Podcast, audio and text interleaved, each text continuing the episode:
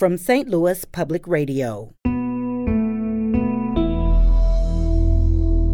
This is St. Louis on the Air. We should never be okay or acceptable that someone dies on the street because of temperature. Denver has a really robust model that works really well.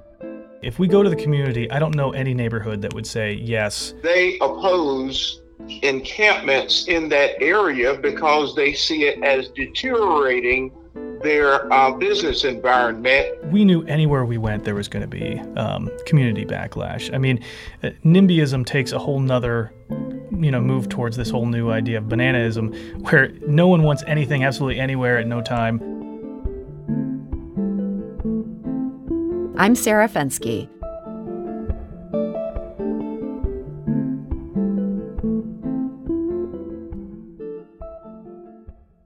Last year, St. Louis allocated $900,000 to a new project meant to serve the city's homeless residents. The project would be paid for by federal stimulus funds, and it would be the first city funded encampment for homeless people. But the project may have hit a dead end. And joining me now to talk about it is Anthony D'Agostino. He is the CEO of the St. Patrick Center. Anthony, welcome. Thanks for having me, Sarah. So take us back. When you signed on to make a city funded encampment happen, what did you have in mind?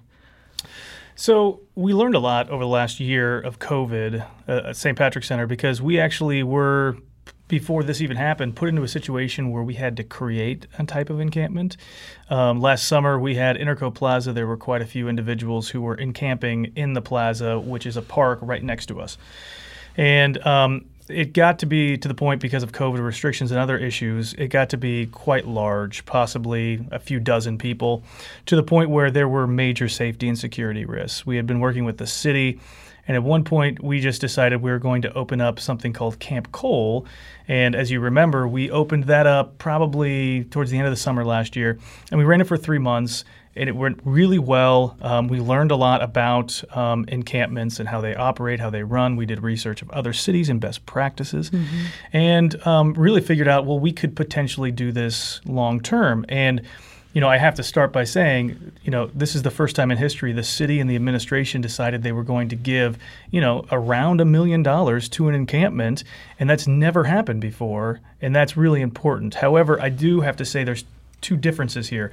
There's encampments, like we think of. If you're listening to the radio right now, you're thinking, oh, an encampment, it's a bunch of tents, people living in this kind of unorganized group. Yeah. What we're talking about is moving towards an intentional encampment, or maybe not use the word encampment and say what we call them are community cabins or community housing.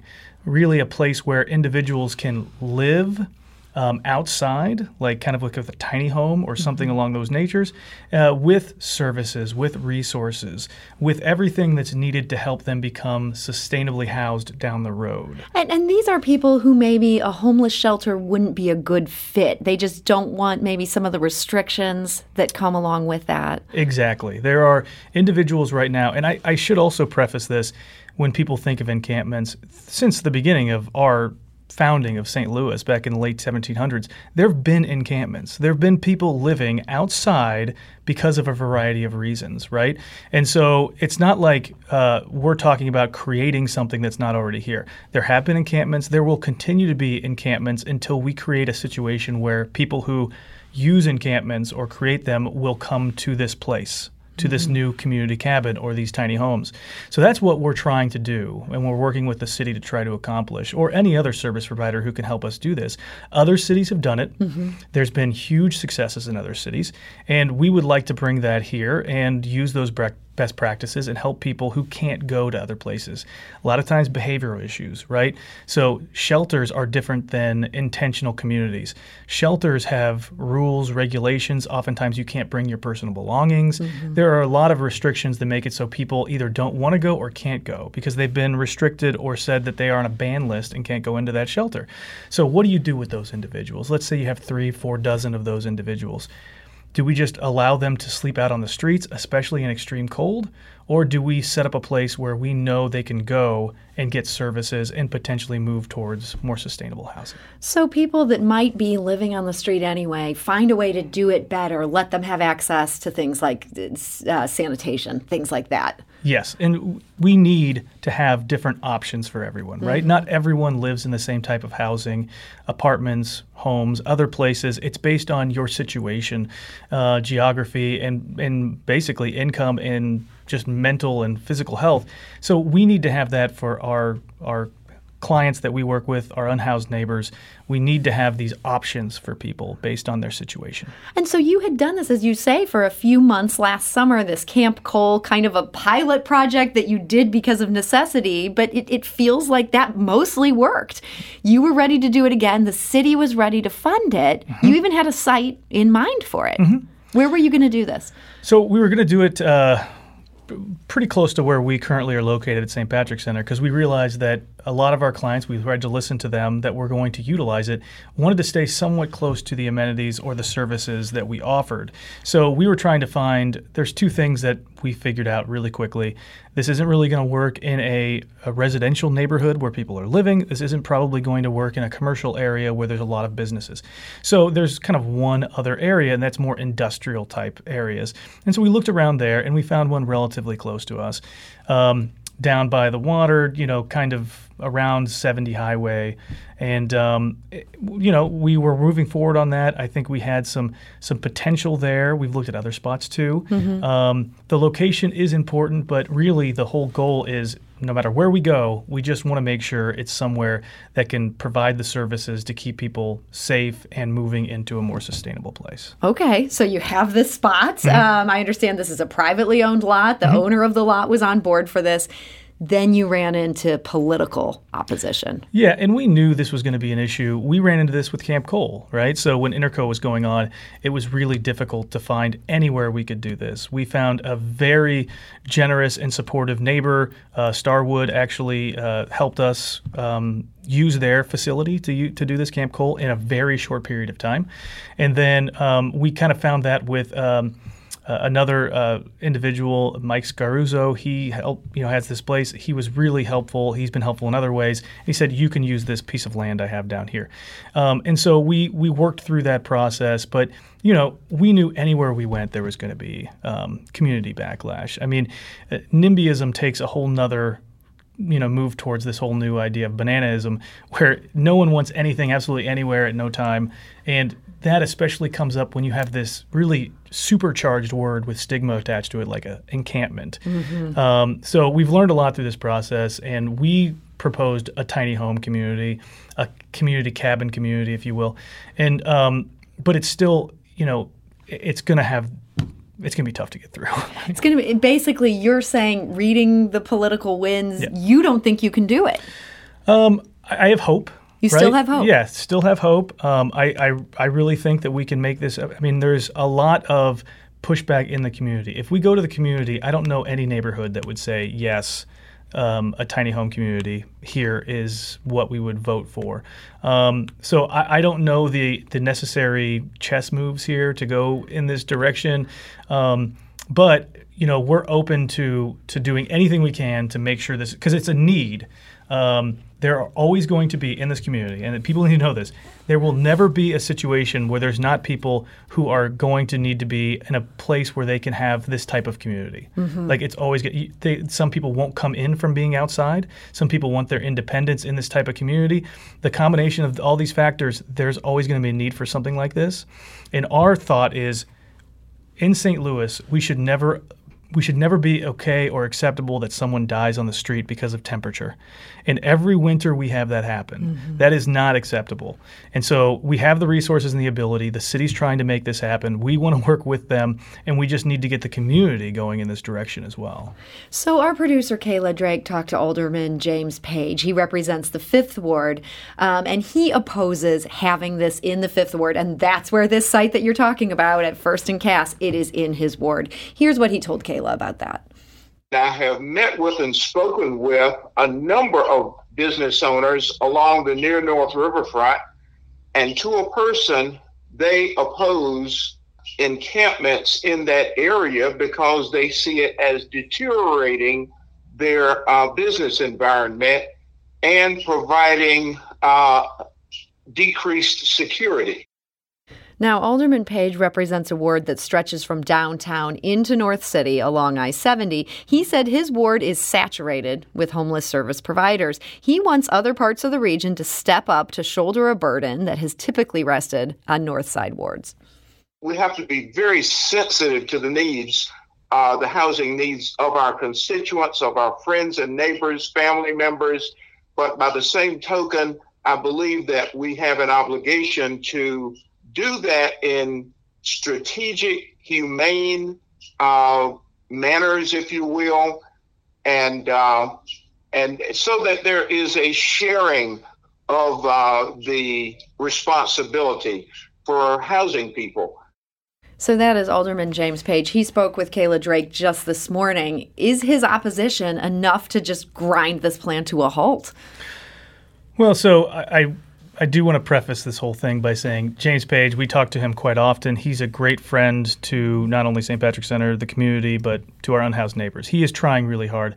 Um, he's exactly right on a lot of points there. Uh, the north area, some of the north areas and wards are super saturated with a lot of the services. Um, on the other token, that that's a lot of the individuals who are unhoused are living in some of these wards. Mm-hmm. So, um, you know, we're not potentially talking about bringing new people into a ward. We're talking about just taking, let's say, an industrial area where you already have people unintentionally encamping and trying to create some resources and services around them in where they're already staying um, and not move them to other places. Um, but it is there is an equitability issue, right? I mean, so it's it's inequitable across our city where things are located, where people live, and the resources they have, right? I mean, you see this, the Delmar Divide. Other things come up all the time with some of the, the health disparities and income disparities. We're having that issue, and I completely respect what he's saying and understand where he's coming from. Um, but if you're asking for a community to raise their hand and say, yes, have it here, I don't know where that's going to happen. Yeah. So what about so the seventh ward um, also encompasses part of downtown? I know it's important to you that this is mm-hmm. somewhat close to St. Patrick's Center, so these guys can get the services they're getting. Have you looked at a site there?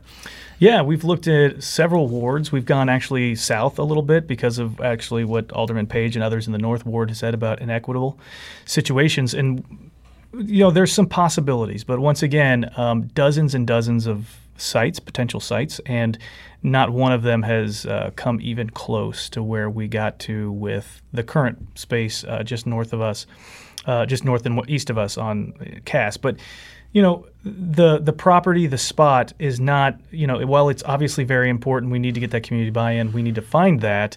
The ultimate goal is I mean, I don't fall in love with any of these particular spots. I really don't care about the property. I just want a spot where we can we can set up and we can actually create this. And I think a year from now, if we set it up, people are going to look back and say, "Wow, this this was great. Like it actually providing the services and resources. This actually improved the community. It improved the neighborhood because the neighborhood probably is already having some struggles. This will bring in." Uh, St. Patrick's Center, service providers with expertise, and we'll be able to provide what's needed for the individuals already there. So I always tell people when they hear we're coming into a neighborhood, they hate it and they push back. And then a year or two later, they're like, "Wow, that was really nice. I'm glad you guys are here. It's things are going a lot better than they were before you were here." We actually heard from Evan on Twitter. He writes, "Please give a couple examples of other cities that have provided encampments successfully. Is is there someone you'd point to?" Definitely, there's plenty. Uh, Denver has a really robust model that works really well that uh, we're trying to emulate. Also, Oakland is one that's really interesting to me. In the last few years, they've expanded to almost, I think, six, five five or six.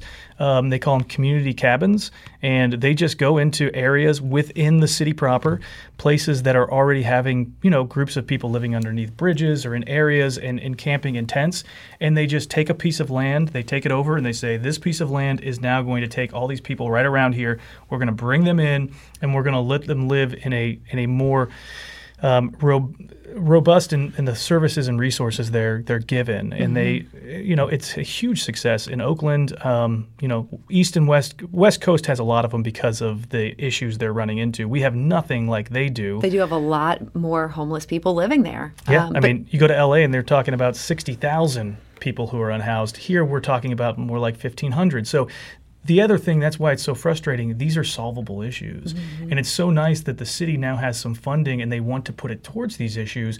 We need to get the community on board to try to, you know, emulate best practices. So, in our final minute here, I mean, this is, you make a great case for this. What is it going to take to break this logjam and get to a point where you can actually do this? The funding is there. Man, that's a great question. Um, yeah, if I had the answer, I would we would already be doing it. I guess my my thought is we're fighting a bigger battle of just the stigma and issue within the community on what this is. If you hear that someone's going to come in and provide services for people who are unhoused, you you get really scared. And I think the point is that when we come in, we're going to make things better, not worse, in that situation. And we want to work with the community to make that happen. And you're hoping people will open their hearts to this. Yes, we do. Anthony D'Agostino, thank you so much for joining us. Thank you, Sarah. Anthony is the CEO of St. Patrick's Center, still not giving up on this plan.